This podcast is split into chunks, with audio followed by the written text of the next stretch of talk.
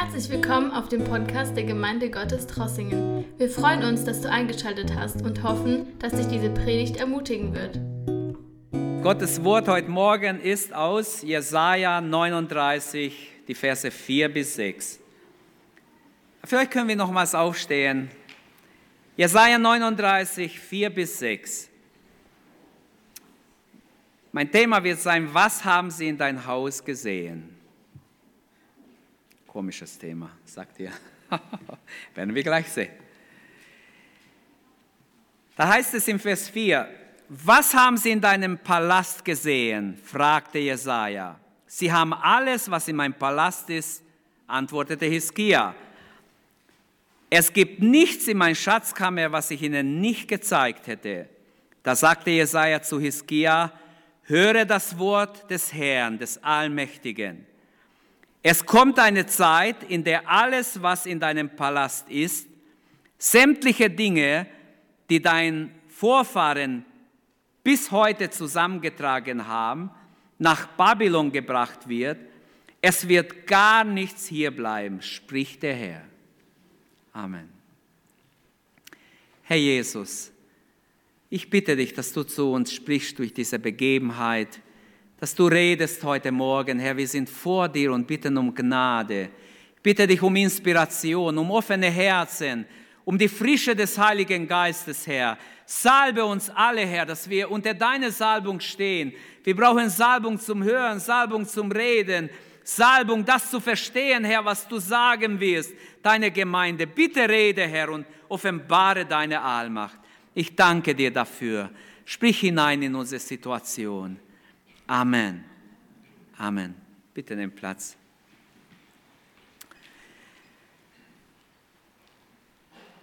Es geht um König Hiskia. Außer David und Salomo wird niemand so gelobt wie dieser König Hiskia. Er war auch ein sehr, sehr guter König. Von ihm steht geschrieben in 2. König 18,5, er vertraute dem Herrn, dem Gott Israels, nachdem er gestorben ist. Er vertraute dem Herrn, dem Gott Israels und nach ihm hat es seinesgleichen nicht gegeben unter allen Königen in Juda, unter denen, auch unter denen, die vor ihm waren, nicht. Also es ist ein unheimlich großer Lob über ihn ausgesprochen. Elf Kapitel werden in der Bibel gebraucht, um diesen König, sein Dienst, was er alles getan hat, zu beschreiben. Das heißt, wenn die Bibel jemand elf Kapitel gibt, ist schon wichtig. Also er war ein wichtiger Reformer in, in Juda, im Südreich. Und er stellte die Tempelanlage und den gottesdienstlichen Handlungen wieder her. Vor ihm gab es schlechte Könige, die alles vernachlässigt haben. Dieser König war erweckt von Gott. Er hat die Götzenaltäre ab, abbauen lassen, einstürzen lassen, zerstören lassen. Außerdem hat er die Menschen zum Herrn zurückgerufen. Er rief alle zurück zu dem Gott Israels. Und noch etwas hat er getan. Er ergriff die Initiative und hat, hat ein Passafeier feiern lassen, das was ganz Besonderes war, das schon lange nicht stattfand. Und er lud sogar die Nord, die, die Israeliten vom Nordreich ein. Wenn ihr wollt, kommt, nehmt teil am Passa, auch für euch gilt es. Er war so ein König mit einem großen Herz. Er liebte sogar das Nordreich. Er wollte, dass auch sie etwas an diesem Gottesdienst teilhaben. Also man kann sagen, insgesamt würden wir heute sagen, ein ausgezeichneter König, ein gottesfürchtiger König. Und doch kam auch in, oder gab es auch in sein Leben verschiedene große Krisen. Drei Krisen berichtet uns die Bibel. Heute Morgen habe ich über die zweite gesprochen. Die erste Krise in seinem Leben war, dass plötzlich die Assyrer über Nacht kommen und Jerusalem belagern. Um Jerusalem herum und sie rufen, dass man die Tore öffnet, dass man sich ergibt, sonst wird man alles platt machen. Je, ähm, nicht Jesaja, sondern Hiskia geht in den Tempel. Sie haben sogar einen Brief geschrieben, dass man sich ergibt. Und er breitet den Brief vor Gott aus. Ihr kennt die Geschichte. Vor einigen Wochen habe ich das in einer Predigt als große Beispiel benutzt. Deshalb gehen wir weiter. Das war die erste Krise, hat er wunderbar bestanden. Durch Gebet, Vertrauen auf Gott. Jesaja war da, wie gut ein Prophet in seiner Nähe zu haben, einen echten Propheten, das war Gnade. Jesaja kam, hat ihm geweissagt, ihr braucht nichts machen. Gott sagt, es ist mein Kampf, ich werde kämpfen. Die erste Krise war locker beseitigt. Es kam die zweite Krise. Das war unser Thema heute Morgen, die Krankheit Hiskias. Plötzlich wird er krank, todkrank. Er ist so krank, er kann nicht vom Bett aufstehen. Und der König Jesaja wird wieder, der Prophet Jesaja wird zu ihm geschickt. Und wieder er sagt, er hör das Wort des Herrn. Bestelle dein Haus, du wirst sterben und nicht am Leben bleiben. Boah, eine Bombe. Das war, da war er ganz fertig. Und er dreht sich zum Wand. Das war unser Thema vorher im ersten Gottesdienst. Er betet und der Prophet geht wieder. Er kann gar nicht weit gehen. Gott hat sofort sein Gebet erhört, geht zurück, sag ihm, er kriegt noch 15 Jahre und ich heile ihn. Die zweite Krise wird ziemlich locker überwunden durch Gebet, durch Hinwendung an Gott, ehrliches Gebet. Man sieht, Gott hat diesen König echt geliebt. Hat ihm sogar ein Riesenzeichen gegeben, die Sonne nur, die, die Schatten des Sonnennures gehen einfach zehn Stufen zurück. Also wenn es nach unten gehen würde, wäre es leichter. Aber zurück, das würde jeder Wissenschaftler sagen, das ist schwierig zu erklären. Die dritte Krise kommt und das beschäftigt uns in diesem Gottesdienst. Die dritte Krise war eine Krise seines Charakters. Nachdem Hiskia geheilt war, statt dass seine Beziehung zu Gott noch besser ist und er noch mehr Gott vertraut, kommt eine Gleichgültigkeit in sein Leben. Stolz erobert sein Herz, werden wir gleich sehen. Ein verdeckter Stolz in sein Herz. Immer mehr, immer mehr. Gott, er hört euch, ich muss bloß beten. Gott hat gleich gehört, vom Tode gerettet. Er schickt den Propheten, aber jetzt kommt die dritte Krise, eine unangekündigte Krise. Er weiß gar nicht, dass es eine Krise ist. Es ist wie ein Test, das euch gegeben wird in der Schule, unangekündigt. Zack, nimmt was raus, schreiben wir. So kriegt dieser König und so bekommen wir, jeder von uns, von Gott manchmal unangekündigte Krisen. Was haben sie in dein Haus gesehen, ist die große Frage. Aber diese dritte Krise war die schwierigste Krise im Leben Hiskias. Und vier Dinge wird uns in diesem Kapitel, es sind nur acht Verse, ich habe jetzt nur drei Verse gelesen, aber ähm, ich werde es gleich lesen. Vier Dinge werden uns gesagt in diesen acht Versen. Erstens der Stolz Hiskias, seine Torheit durch den Stolz. Er ist so stolz und so ein Narr statt dass er wachsam ist und weiter im Gebet vor Gott steht, ist er stolz, eingebildet. Stolz blendet immer. Es macht uns dumm. Es macht uns nicht wachsam, sondern das Gegenteil passiert. Das Zweite, was uns gesagt wird in Versen 3 und 4, die Befragung des Propheten. Plötzlich kommt der Prophet im Namen Gottes. Drei Fragen stellt er, wir werden es gleich anschauen. Und dann spricht er gleich ein Urteil, ein Gericht aus über dem König, Verse 5 bis 7. Und viertens wird uns gezeigt, der König beugt sich unter das, was Gott durch den Prophet gesagt hat. Das war seine Rettung, sonst wäre es vielleicht ganz anders ausgegangen. Aber er beugt sich und er sieht ein, ich habe ich hab einen Fehler gemacht. Er sieht es ein und er demütigt sich. Und dann möchte ich als Anwendung mit uns alle möchten wir zusammen sehen, was können wir lernen aus dieser sonderbaren Geschichte, so weit weg von uns und doch so nah. Zuerst mal der Stolz und die Torheit Hiskias als erster Gedanke, Vers 1 und 2. Es wird uns berichtet, und das ist der geschichtliche Hintergrund. Ich weiß, weil ich in 2. Chronik und in 2. Könige nachgelesen habe, das sind noch ganze Kapitel über dieses Geschehen. Zwei Wunder sind geschehen, habe ich in der Einleitung erklärt.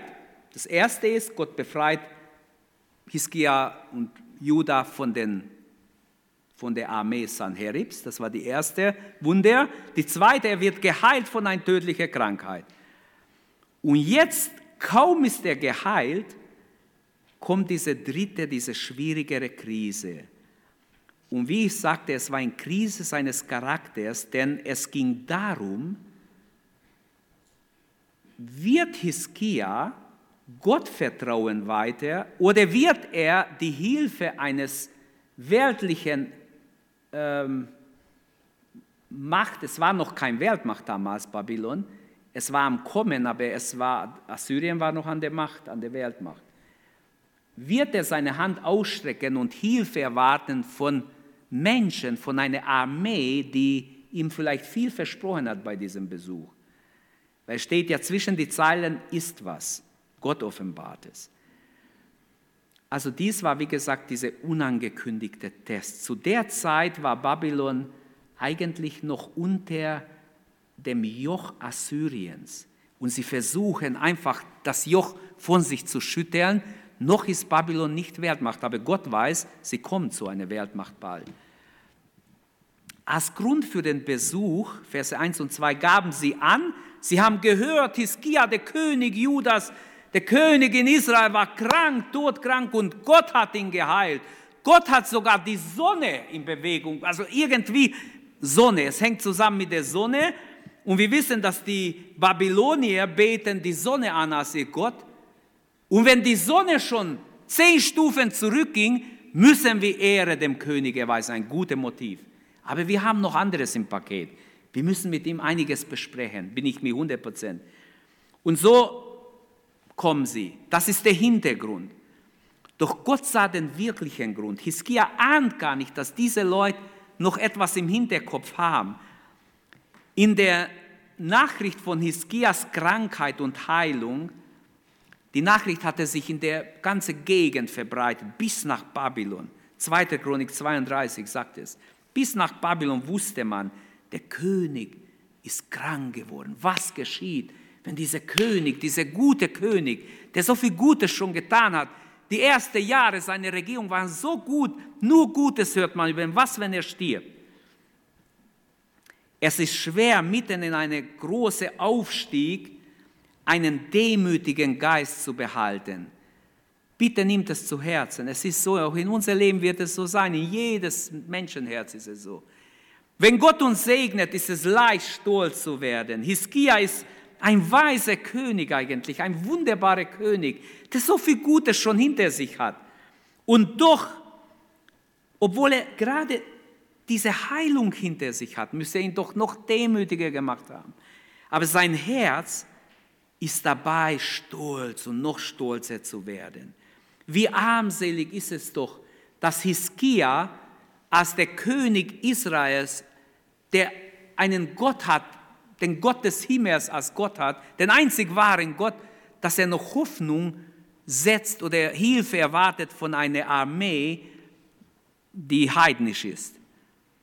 Was wir hier merken, wenn Satan uns nicht bekommt wie ein brüllender Löwe, Paulus sagt, dann wird er sich in ein Engel des Lichts verwandeln. Er wird versuchen, uns trotzdem noch irgendwie zu verführen.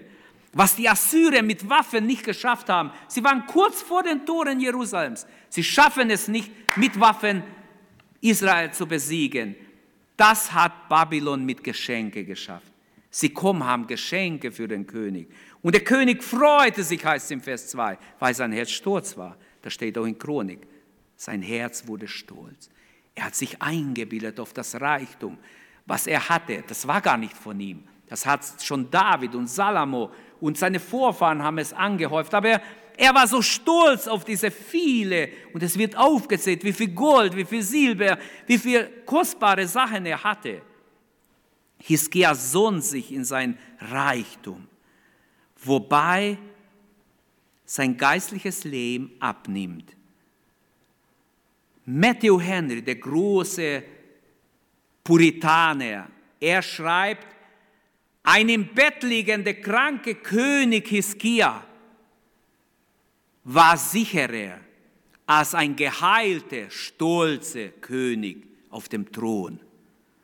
Überlegen wir sowas. Ein Kranker im Bett, der völlig abhängig ist von Gott, der zu Gott ruft, der weint und fleht, ist sicherer als einer, der schon längst geheilt ist, glücklich ist, in seine besten Jahre ist und träumt von großen Dingen. Wie oft waren wir vielleicht in dieser Prüfung, haben es gar nicht gemerkt und versagen. Hätte sich Hiskia vorher beraten mit Jesaja, wäre was ganz anderes rausgekommen. Wäre die Geschichte Judas anders verlaufen sogar. Könnte andere Meinung sein. Widerlegt es mir aus der Bibel. Die Sünde Hiskias hat dazu beigetragen, auch die Sünde Israels. Aber die Sünde Hiskias hat mit beigetragen, dass Gott gesagt hat, jetzt reicht's. Jetzt geht ihr in die babylonische Gefangenschaft. Nicht nur der Nordreich geht, auch ihr geht. Und es war, das war schrecklich. Hiskia merkt nicht, dass der hohe Besuch mit politischen Hintergedanken gekommen ist. In 2. Chronik 32, da heißt es im Vers 24, doch Hiskia würdigte die Güte nicht, die ihm der Herr erwiesen hatte. Wieso würdigt er die Güte nicht? Die Güte, dass Gott ihn geheilt hat, hat er nicht gewürdigt. Er hat schnell vergessen, weil es ihm wieder ganz gut ging. Sondern er wurde überheblich, steht hier. Deshalb wurde der Herr zornig auf ihn, auf Juda und auf Jerusalem, auf das ganze Volk, weil der König so töricht handelt.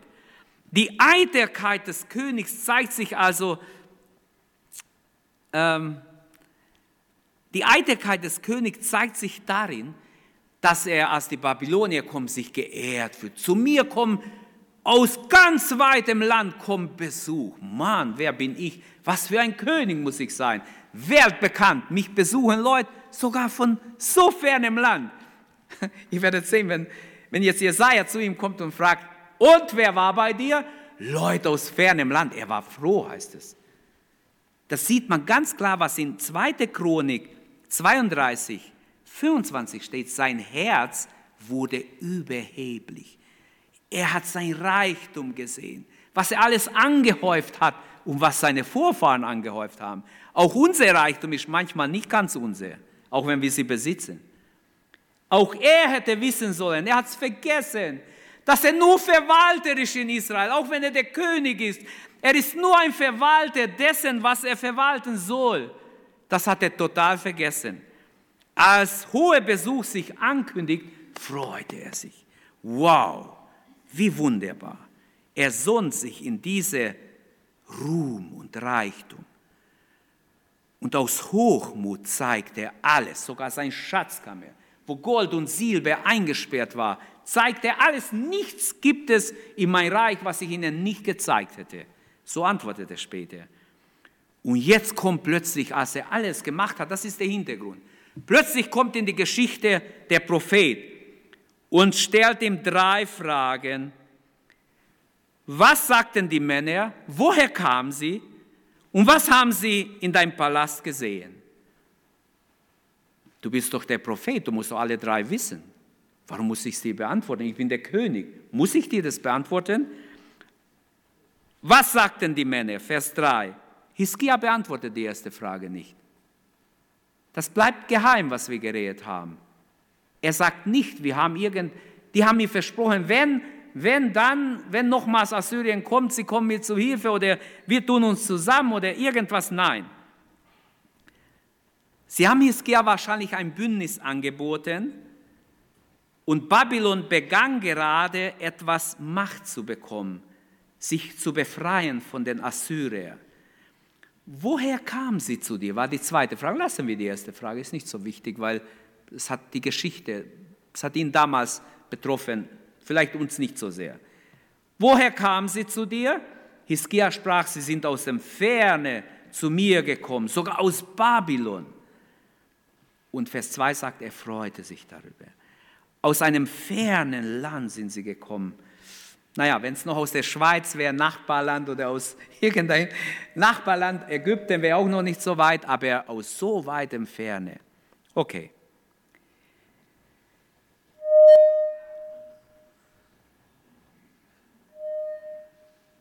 Ich weiß nicht, mit was es zu tun hat, aber wir haben Leute dafür Sorgen. Was haben Sie in dein Haus gesehen, ist die dritte Frage. Hiskia beantwortet die Frage, alles, was in meinem Haus ist, alles, was in meinem Schatzkammer ist, alles habe ich ihnen gezeigt. Und jetzt mischt sich Gott ein. Darf sich Gott in unser Leben einmischen? Frage. Oder haben wir einen Gott, der nur kommen darf, wenn wir in Not sind? Herr, ich bin in Not, bitte hilf mir jetzt, sofort, weil sonst ist es schlecht. Ich habe doch dir vertraut, hilf mir. Also darf sich Gott in unser Leben einmischen. Ein Gott, der nur Liebe ist, der nur uns helfen soll in der Not. Ein Gott, der nur mich streichelt und mir immer Verheißungen geben soll und mich immer loben soll und immer ermutigen soll. So ein Gott darf es nicht. Ich sag's euch, so ein Gott darf es nicht. Aber der Gott des Himmels darf allen seinen Kindern sogar Gericht über ihr Leben sagen. Der Prophet kommt im Namen Gottes und er fragt nicht, darf ich dir sagen, etwas sagen, König, du hast falsch gehandelt, du, hast, du hättest so und so an. Nein, nein. Der Gott der Bibel hat Recht, auch uns zurechtzuweisen, uns sogar zu strafen. Die Gerechtigkeit und das Gericht Gottes ist derjenige Aspekt der Heiligkeit Gottes, der sichtbar wird im Urteil Gottes über die Menschen. Ist ein ganz wichtiger Satz.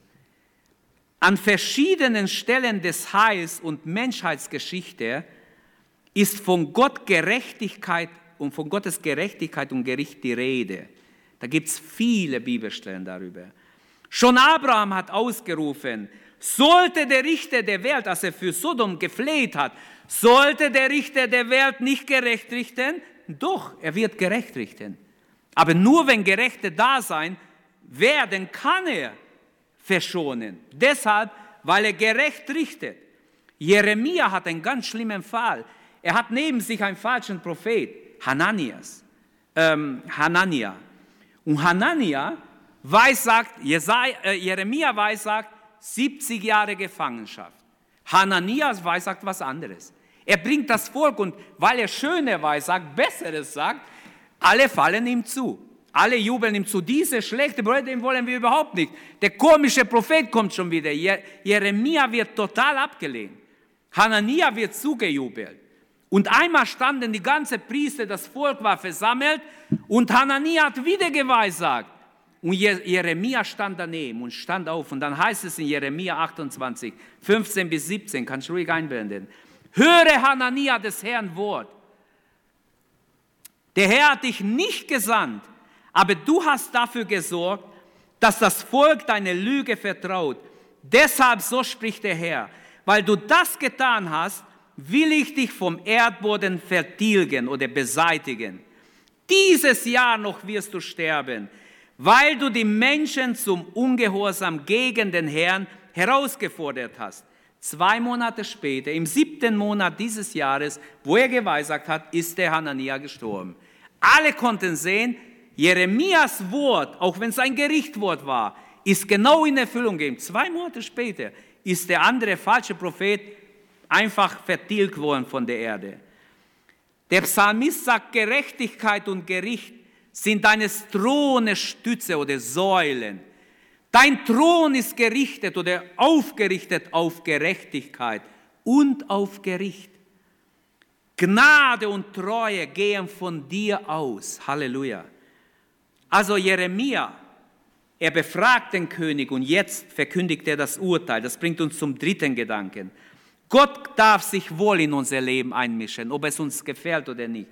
Gott muss mich nicht fragen. Ich habe einen Bund mit Gott und Gott kann sagen, hey, hör mal her, das geht nicht. Auch im Neuen Testament gibt es auch einige Stellen. Denkt nur an Ananias und Sapphira, brauche ich gar nicht anführen. Und gibt auch andere Stellen, wo Gott einfach gesagt hat, das geht nicht. Auch Hebräer 12 sagt, wen er lieb hat, den züchtigt er mit Strenge. Das Urteil, das aus diesem Grund über Hiskia kommt, Vers 5 bis 7, der Prophet spricht es jetzt aus, fragt nicht, ob, ob es ihm gefällt oder nicht, spielt überhaupt keine Rolle. Der Prophet Jesaja kündigt Gericht über Hiskias Leben und über, über das Volk an. Jesaja kündigt an, dass die Israeliten in die babylonische Gefangenschaft gehen werden. Da sagte Jesaja zu Hiskia: Höre das Wort des Herrn, des Allmächtigen. Es kommt eine Zeit, in der alles, was in deinem Palast ist, du hast es alles gezeigt, es war nicht der Wille Gottes. Du hast das dem Feind nicht zeigen sollen. Jetzt weiß er, es lohnt sich dahin zu kommen. Da kriegt er ganz schön viel, wenn er dahin kommt, dich überfällt. Es war so, wie wenn du unterwegs bist und unterwegs jemand neben dir ist. Und du erzählst dem, du weißt gar nicht, das ist ein, ein Pirat, einer, der dich überfallen will, der dich auskundschaften will. Jetzt läufst du mit dem weiter und du zeigst ihm alle Gold, alles, was du mit dir schleppst. Und der weiß schon, wo das alles ist, in welcher Tasche was ist, der kann dich total ausrauben.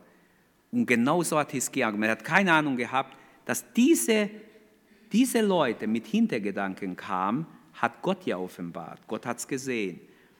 Und dann sagt er, sie werden sogar einige deine eigenen Nachkommen, die du zeugen wirst, mitnehmen und zu Höflingen machen, die im Palast des babylonischen Königs dienen werden.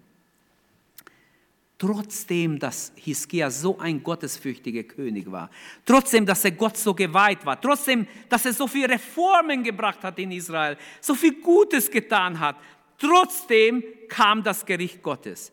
Und dieses Gericht wurde auch ausgeführt, wegen, auch wegen der Sünde Hiskias, nicht nur. Die Bibel erklärt es, wenn wir in Chronik nachlesen, die Sünde Israels wuchs immer mehr, bis es voll war und Gott gerichtet hat. Und Hiskias Sünde hat mit beigetragen. Hiskias Antwort ist sehr schwach im Vers 8. Ja gut, äh, für mich ist gar nicht so schlecht, denn es geschieht ja nach meinem Tod. Äh, das war, äh, das war wirklich schwach. Aber trotzdem sagt er auch noch ein paar gute Dinge.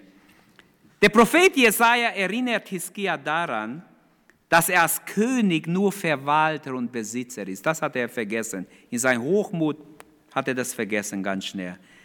Das Reichtum Judas gehörte Gott. Was im Tempel war, gehörte alles Gott. Wieso zeigst du, was Gottes ist, den Feinden? Das ist nicht der Wille Gottes. Ein Teil dieses Reichtums ging ja auf die frühere Könige zurück, die gewirtschaftet haben, so gewirtschaftet haben, dass Israel immer reicher wurde. Und wir sind alle nur Verwalter. Lass uns das für uns nehmen heute. Das gilt für uns alle. Du bist nur ein Verwalter, egal was du hast, egal wie viel Besitz du hättest, was du geerbt oder bekommen hast von irgendwo. Alles ist nur, es ist nur da zum Verwalten. Von einem Verwalter wird nur eines erwartet, heißt es in den Evangelien, was? Treue. Treue. Treue Gott gegenüber in erster Linie, nicht Menschen. Gott gegenüber, weil wenn es nur Treue den Menschen reicht nicht. Gott sagt, Treue wird verlangt. Ein Mensch kann nichts von sich aus geben oder empfangen, es sei denn, es ist ihm vom Himmel gegeben, hat Johannes der Täufer schon gewusst. Und deshalb ist ganz wichtig, dass wir sehen, wir sind nur Verwalter.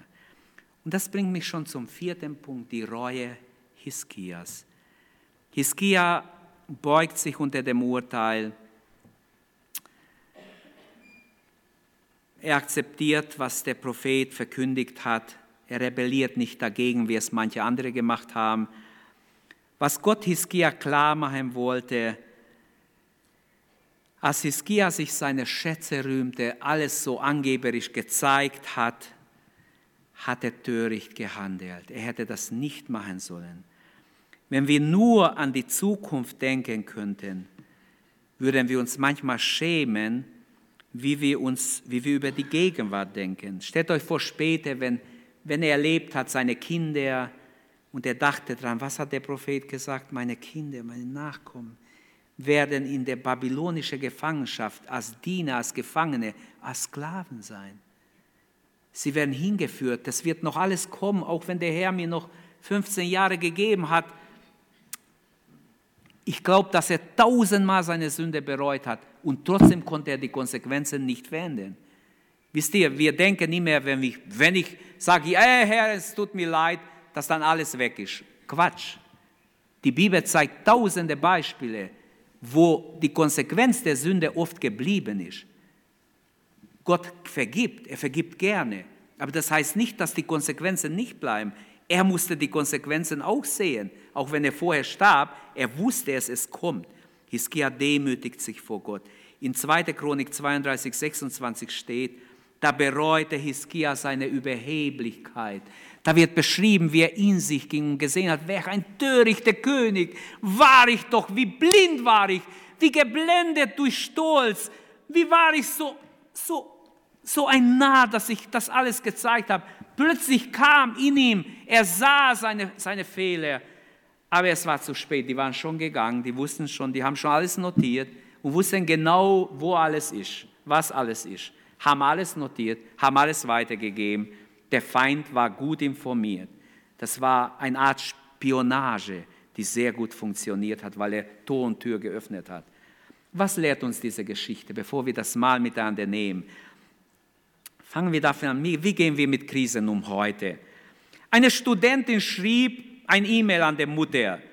Mama, ich habe mein Studium abgebrochen, morgen komme ich nach Hause. Bitte bereite Papa darauf vor. Sie schrieb prompt zurück, Papa ist vorbereitet, bereite du dich vor. das hat mir so gefallen. Das habe ich heute Morgen gehört. Gelesen. Das hat mich total, das passt zu meinem Predigt. Ähm, welch ein Unterschied, ob wir uns in der Krise in eigene Kraft die Krise meistern wollen oder durch Gebet, durch die Kraft des Heiligen Geistes, durch die Hilfe des Heiligen Geistes. Welch ein Unterschied. Auf der einen Seite, man versucht alles in eigene Kraft.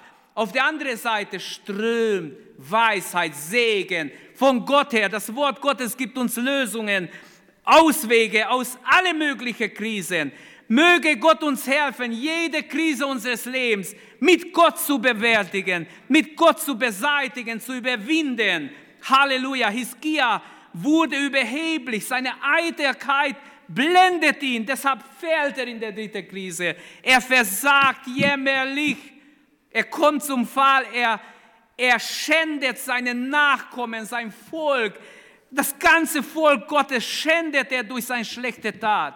Welch eine, welch ein, eine traurige Situation und er kann es nicht mehr ändern. Er kann zwar Buße tun darüber und selber wird nicht verurteilt, verdammt, aber er muss die Konsequenzen hinnehmen. Welche Alternativlösung hättet ihr, Hiskia, vorgeschlagen, als diese Babylonier sich ankündigen und kommen? Was hättet ihr vorgeschlagen? Macht mir ein paar Vorschläge. Was würden wir heute dem, dem König Hiskia raten? Was hättet ihr ihm gesagt? Hm?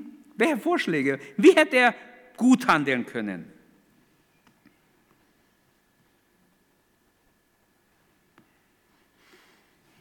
Nehmt das Hausaufgabe mit und schreibt euch drei Dinge auf. Es ist einfach das Erste, was wir lernen sollen. Stolz ist Sünde, die Gott hasst. Das steht nämlich in der Bibel. Sprüche 6, Vers 16 bis 17. Da steht, dass Gott Stolz hasst. Sechs Dinge sind es, die der Herr hasst und sieben, die er verabscheut. Und das allererste ist nicht Ehebruch, nicht irgendwas anderes, sondern das allererste ist Stolz. Einen stolzen Blick hasst der Herr, einen arroganten Blick. Oder wie wir es auch heute sagen würden. Hochmut macht undankbar, sehen wir bei Hiskia. Lernen wir daraus, Stolz ist echt Sünde. Es nervt Gott unheimlich, wenn wir stolz werden. Wenn du stolz wirst, ärgerst du Gott. Und Gott muss etwas machen dagegen. Er hasst Stolz. Warum ist Stolz die erste Sünde? In der ganzen siebener Liste kommt Stolz als erstes vor.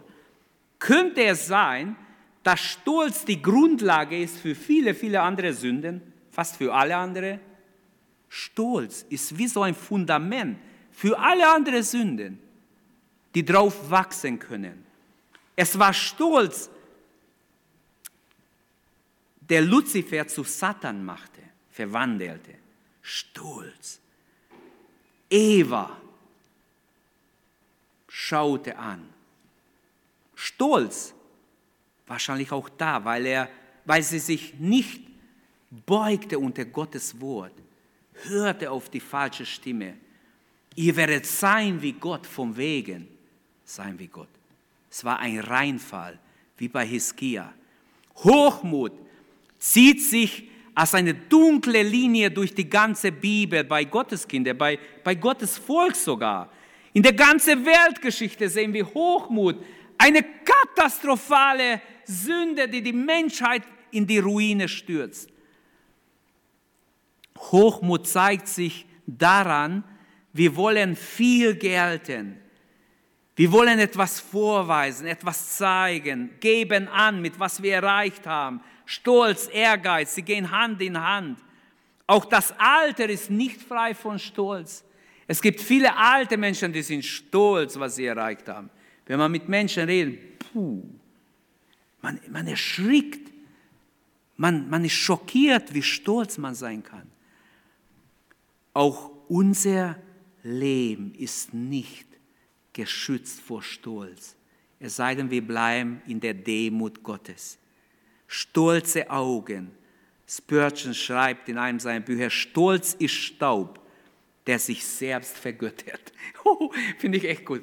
Stolz ist nur Staub, aber es kann sich selbst vergöttern. Es gibt an, wie wenn es was wäre. Es ist nichts, nur Staub. So elend sind die Menschen, so elend sind wir manchmal. Unser Herr Jesus ist nicht stolz gewesen, er war der demütigste von allen.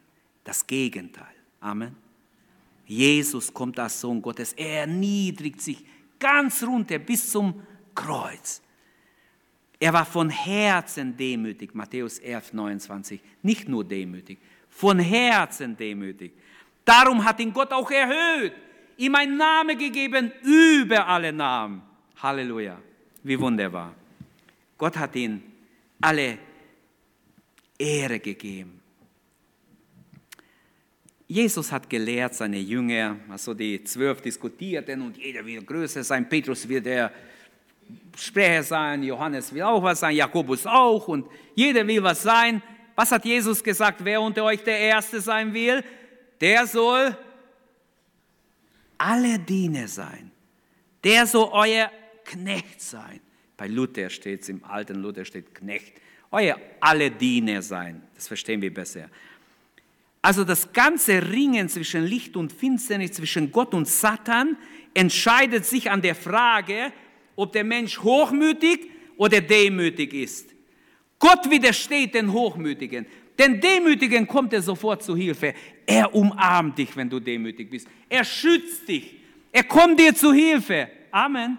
Das dürfen wir erleben. Dann, dann ist doch ganz klar, dass wir uns alle demütigen, gerne demütigen. Dann sind wir auch Jesus ähnlich, wenn wir uns demütigen. Der Stolze bäumt sich auf, will was angeben. Der Demütige macht sich selber niedrig und will ein Knecht sein, will ein Diener sein.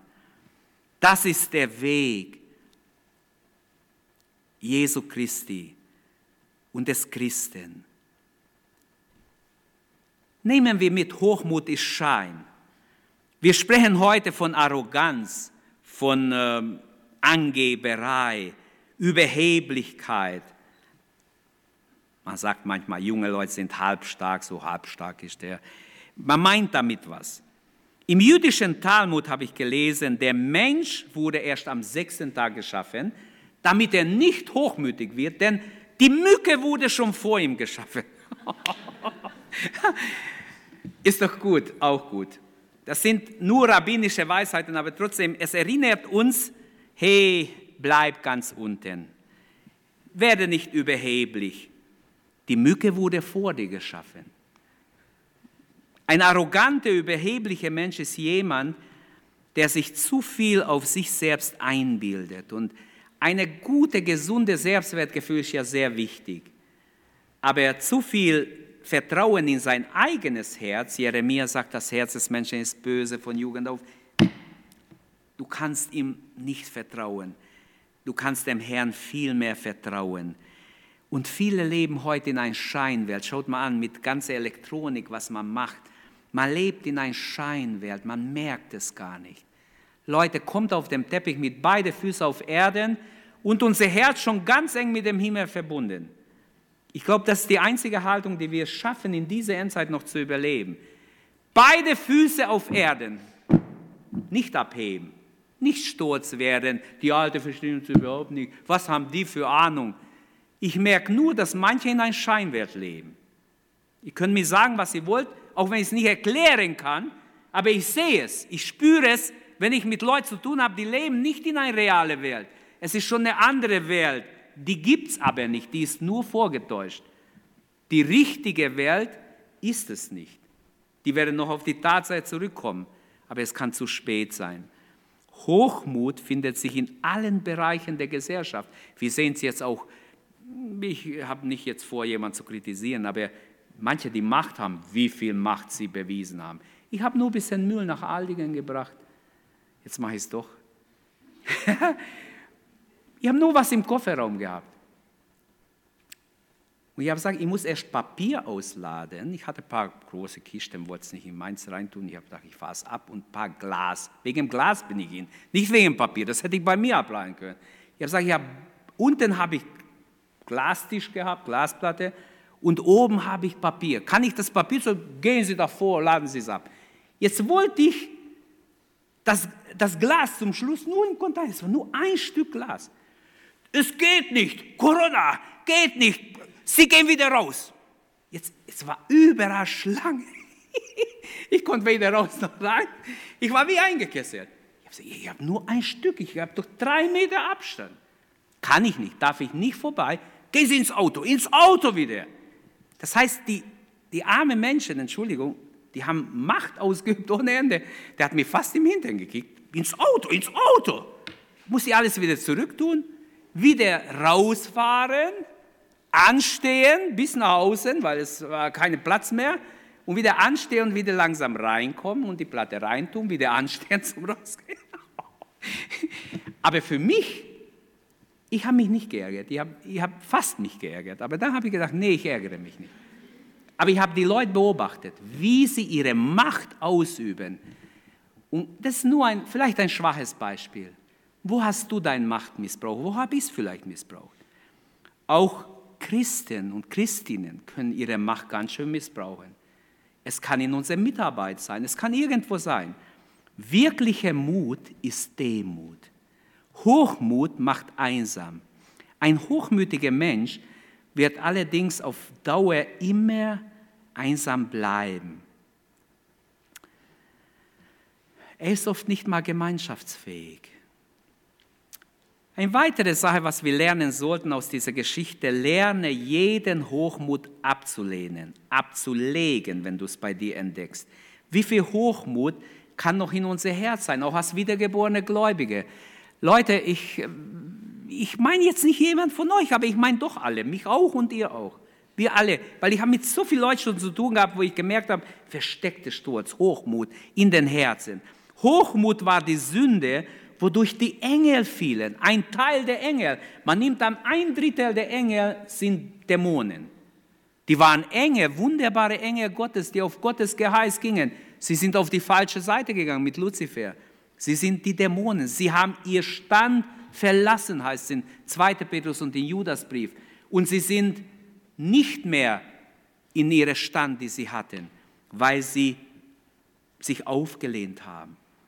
Obwohl alles, was wir haben, geschenkt ist, durch Gottes Gnade haben wir, du hast nichts, was du hast von dir, sondern alles ist Geschenk irgendwo, weil selbst die Gesundheit, dass ich arbeiten kann, gibt mir ja Gott. Also ich muss wegschauen von den Gaben auf den Geber. So ist es richtig. Ihn soll ich anbeten. Römer 1, sie haben den Geber der Gaben nicht angebetet. Sie haben das Ding gesehen, nur die Gabe gesehen, die Gabe angebetet, nur Sachen angebetet, statt Gott, dem alle Ehre gebührt in Ewigkeit. Also, wie schnell können auch unsere Blicke als Gläubige auf die falschen Dinge gelenkt werden? David hatte die richtige Einstellung im Psalm 115. Nicht uns, Herr, nicht uns, sondern deinem Namen gib Ehre und deine Gnade, um deine Gnade und Treue willen. Dir gebührt alle Ehre. In anderen Worten, nicht uns, nein. Wir sind nur beschenkte Begnadete. Hiskia, traurige Fall soll uns eine Warnung sein heute Morgen. Die Ausführlichkeit, womit er beschrieben wird, ist nicht umsonst, sondern es ist als eine Warnung für alle Gotteskinder, alle Zeiten, alle Generationen.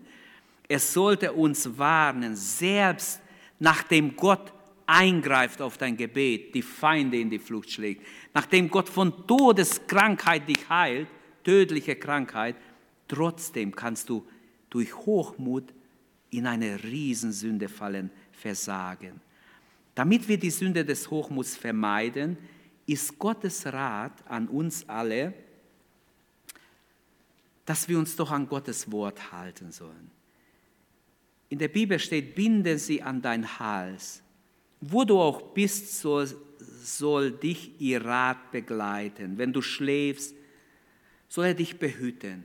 Wenn du am Morgen aufwachst, sollst du dich an Gottes Wort erinnern. Binde Gottes Wort oder nimm es in dein Herz auf, so ist es richtig. Gottes Wort nur hier reicht nicht, es muss hier sein. Aber es muss erst hier sein, damit es hier sein kann. Glaub nicht, dass es fliegt da rein. Nix. Das möchten manche. Ich bin faul zu lesen, ich lese nicht. Der Herr kann es mir im Schlaf geben. Ja, ja. Das ist nicht biblisch. Biblisch ist, lese das Wort. Glaube das Wort. Erwarte, dass das Wort in dein Leben etwas bewirkt. Und dann wird es in dein Leben sein, dann kannst du es auch leben. Also, erkennen wir, wir sind abhängig von Gott. Hochmut hat so viele Gotteskinder in die Irre geführt. Hochmut, sagt die Bibel im Neuen Testament, auch im Alten schon, kommt vor dem Fall. Im Neuen Testament, Petrus warnt alle aber unter, miteinander, haltet fest an der Demut, denn Gott widersteht den Hochmütigen, aber den Demütigen gibt er Gnade. Wir lernen aus dieser Geschichte wahre Demut ist wahre Größe, ist der Wille Gottes für alle seine Kinder, für alle Nachfolger Jesu. Demut ist eine Haltung, die der Arroganz entgegengesetzt ist. Beugt euch vor dem mächtigen Hand Gottes. So schreibt Petrus. Beugt euch vor seine mächtige Hand, dann wird er euch erhöhen. Man könnte auch sagen, ähm, wie hat es jemand gesagt? Oh, das habe ich mir nicht notiert, aber das habe ich gelesen. Demut, nein, Hochmut kommt vor dem Fall. Demut kommt vor der Erhöhung. Wenn du gesegnet werden wirst, werde demütig. Demütige dich vor Gott. Und du wirst sehen, der Segen Gottes kommt. Wer aber hochmütig wird, der steht kurz vor dem Fall, auf der Nase zu fallen oder sich sehr zu verletzen. Die Frage ist auch persönlich an uns gerichtet. Ähm, was haben Sie in dein Haus gesehen? Ich habe nicht mal Zeit gehabt, darauf groß einzugehen. Dieses Haus könnten wir auch unser Herz damit meinen. Wir könnten auch unser Heim meinen, auch unsere Gemeinde meinen. Lass mich diese drei Dinge noch ganz kurz ansprechen. Ich bin in der Anwendung, was zeigst du, wenn Menschen zu dir nach Hause kommen, wenn Menschen zu dir, mit dir persönlich reden? Erstmal um die persönliche, was sehen sie in unser Herz? Wir wollen uns alle gut darstellen, die meisten Menschen machen das. Aber es ist Sünde, wenn wir etwas vorspielen, wenn wir täuschen, wenn wir Menschen etwas vormachen, was nicht ist. Wir zeigen uns gerne von der besseren Seite. Steht auch nicht in der Bibel, zeig dich von deiner Schwäche würde ich niemand sagen. Aber was sehen die Menschen? Täuschst du sie? Viele sind gute Schauspieler, sie können so gut täuschen. Aber der Heilige Geist sieht alles genau, wie es ist. Zweite Frage, was sehen die Menschen, wenn sie zu uns nach Hause kommen? Eiterkeit, Angeberei, wollen wir angeben mit etwas, was wir haben, was wir besitzen, was wir erreicht haben im Leben? Spielst du etwas vor, was gar nicht ist? Was sehen die Menschen, wenn sie zu uns nach Hause kommen? Die Frage ist im Text deshalb beantwortet. Ich habe kein Problem mit irgendjemandes Heim. Aber trotzdem glaube ich, die Einstellung ist wichtig. Wie denke ich darüber, was ich habe? Will ich damit angeben? Ich bin vor Jahren bei Gläubigen gewesen, nicht aus unserer Gemeinde. Und die haben gesagt, komm, wir zeigen dir unsere neue Küche. Das hat über 40.000 gekostet. Da habe ich die Kühe angeguckt. 40.000 habe ich gedacht.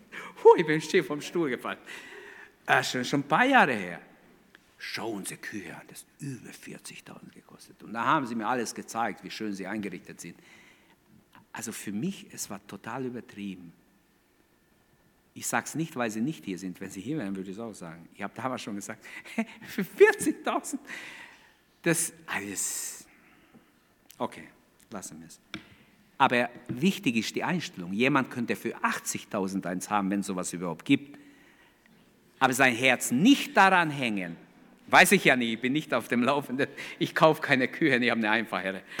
Aber äh, was ich sagen will, selbst wenn es für 100.000 gäbe, Lass dein Herz nicht dran hängen. Wenn jemand Multimillionär wäre und eins kauft, ist mir doch egal. Wobei, ich muss auch immer, immer äh, fragen, wofür gebe ich das Geld aus, steht auch in der Bibel. Warum gebt ihr Geld für Dinge aus, die nichts taugen? Oder die taugen ja was, ein guter Kühe taugt immer was. Die Frauen sind gleich äh, beim Ausgang vielleicht gegen mich. Aber, aber oft, oft ist viel Eiterkeit da, auch da, darin, was man kauft, was man besitzt. Ja, so ein Auto würde ich nie fahren. Da habe ich auch diskutiert mit Leuten. Hör mal, ist doch wichtig, von A zu B zu kommen, oder, oder ist dir was anderes wichtig?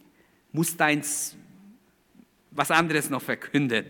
Also, was sehen die Menschen bei uns? Selbstgerechtigkeit, auch als Christen. Sollten sie nicht bei uns etwas von Jesus sehen? Von Jesu Art sehen? Demut? Oder Angeberei sollen sie sehen? Das, das die Ungläubigen wissen sofort, das hat nichts mit Jesus zu tun. Die wissen es manchmal besser wie wir vielleicht. Was sehen Sie, wenn Sie mit uns zusammen sind? Sehen Sie Frieden? Sehen Sie Gewissheit des ewigen Lebens? Sehen Sie, dass wir für Gott leben? Was sehen Sie, wenn Sie zu uns nach Hause kommen? Was sehen Sie, wenn Sie in unsere Gemeinde kommen? Wie sehen wir unsere Gemeinde? Manche, mir gefällt es nicht, wenn wir angeben mit unserer Gemeinde. Manche haben angegeben, oh, wir haben eine super Gemeinde. Ist ja schön, wenn du begeistert bist von deiner Gemeinde. Jetzt muss, jetzt muss ich es auch erklären, was ich sage. Ich habe nichts aufgeschrieben, aber das kommt mir, das habe ich, manchmal hat mich das schon gestört. Wir wollen eine gute, gesunde Gemeinde sein, aber wir wollen nicht angeben. Wir wollen nicht angeben. Lasst uns einfach, wir sind völlig abhängig von Gott. Wenn Gott nicht in unserer Mitte ist, haben wir schon verloren. Sind wir elend, egal was wir zu bieten hätten. Unser Programm ist null wert. Können wir 100 Gottesdienste machen? Bringt nichts. Gottes Gegenwart muss sein. Die Abhängigkeit von Gott, egal was wir bieten können an Sänger, an wunderbare Musikgruppen, an Technik, an Predigen, nichts nützt, gar nichts, wenn Gottes Gegenwart nicht da ist. Was sehen die Menschen, wenn sie zu uns in die Gemeinde kommen? Werden sie Gott begegnen? Was wollen wir, dass sie sehen? Wir können es mitbestimmen. Das werden sie sehen, was ist. Auch wenn wir täuschen, sie kommen schon drauf, was wirklich ist. Und ich schließe damit wie wäre es, wenn wir jetzt dafür beten, als Gebetsanliegen, auf unser Herzen im Herr? Ich will, dass jeder, der mit mir zu tun hat, Aufrichtigkeit sieht, Ehrlichkeit sieht, Abhängigkeit von Gott sieht, Hingabe an Gott sieht, Bußfertigkeit sieht, Demut sieht, Dankbarkeit sieht, Versöhnlichkeit sieht, Liebe zum Reich Gottes, Liebe zur Mission sieht. Was sollen sie sonst sehen? Alles andere kannst du vergessen. Wir wollen, dass Menschen Gutes sehen. Das, was die Bibel will, dass sie sehen. Jakobus 1, Vers 27. Gottes Wort sagt, ein, ein reiner und unbefleckter Gottesdienst ist vor dem Vater, unserem Gott ist, dass man Weise und Witwe in ihrer Not besucht und das Zweite, dass man sich selbst von der Sünde der Welt, von aller Unreinheit reinhält. Manche haben sich vermischt mit jeder Unreinheit. Ihr Gottesdienst ist nicht rein und nicht Gott wohlgefällig.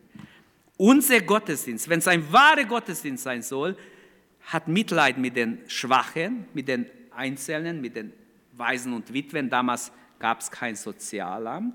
Das heißt, heute würde es bedeuten, die, die schwächer, die angewiesen sind auf jemanden, und dass wir uns reinhalten von der Welt, von allen Einflüssen der Welt. Ich sage euch voraus, dieser Test werdet ihr alle haben, der dritte Test unangekündigt. Gott hat mich getestet, wird euch auch testen. Dieser Test, ihr müsst bereit sein. Der dritte Test kommt in jedes Gotteskind Herz. Und manche sind durchgefallen in die Welt gegangen, weil sie nicht bereit waren. Ich kenne sogar Leute, die im Reich Gottes gedient haben. Die sind durchgefallen ab in die Welt. Es hat alles keinen Sinn. Oh, Gott, er hört mich nicht.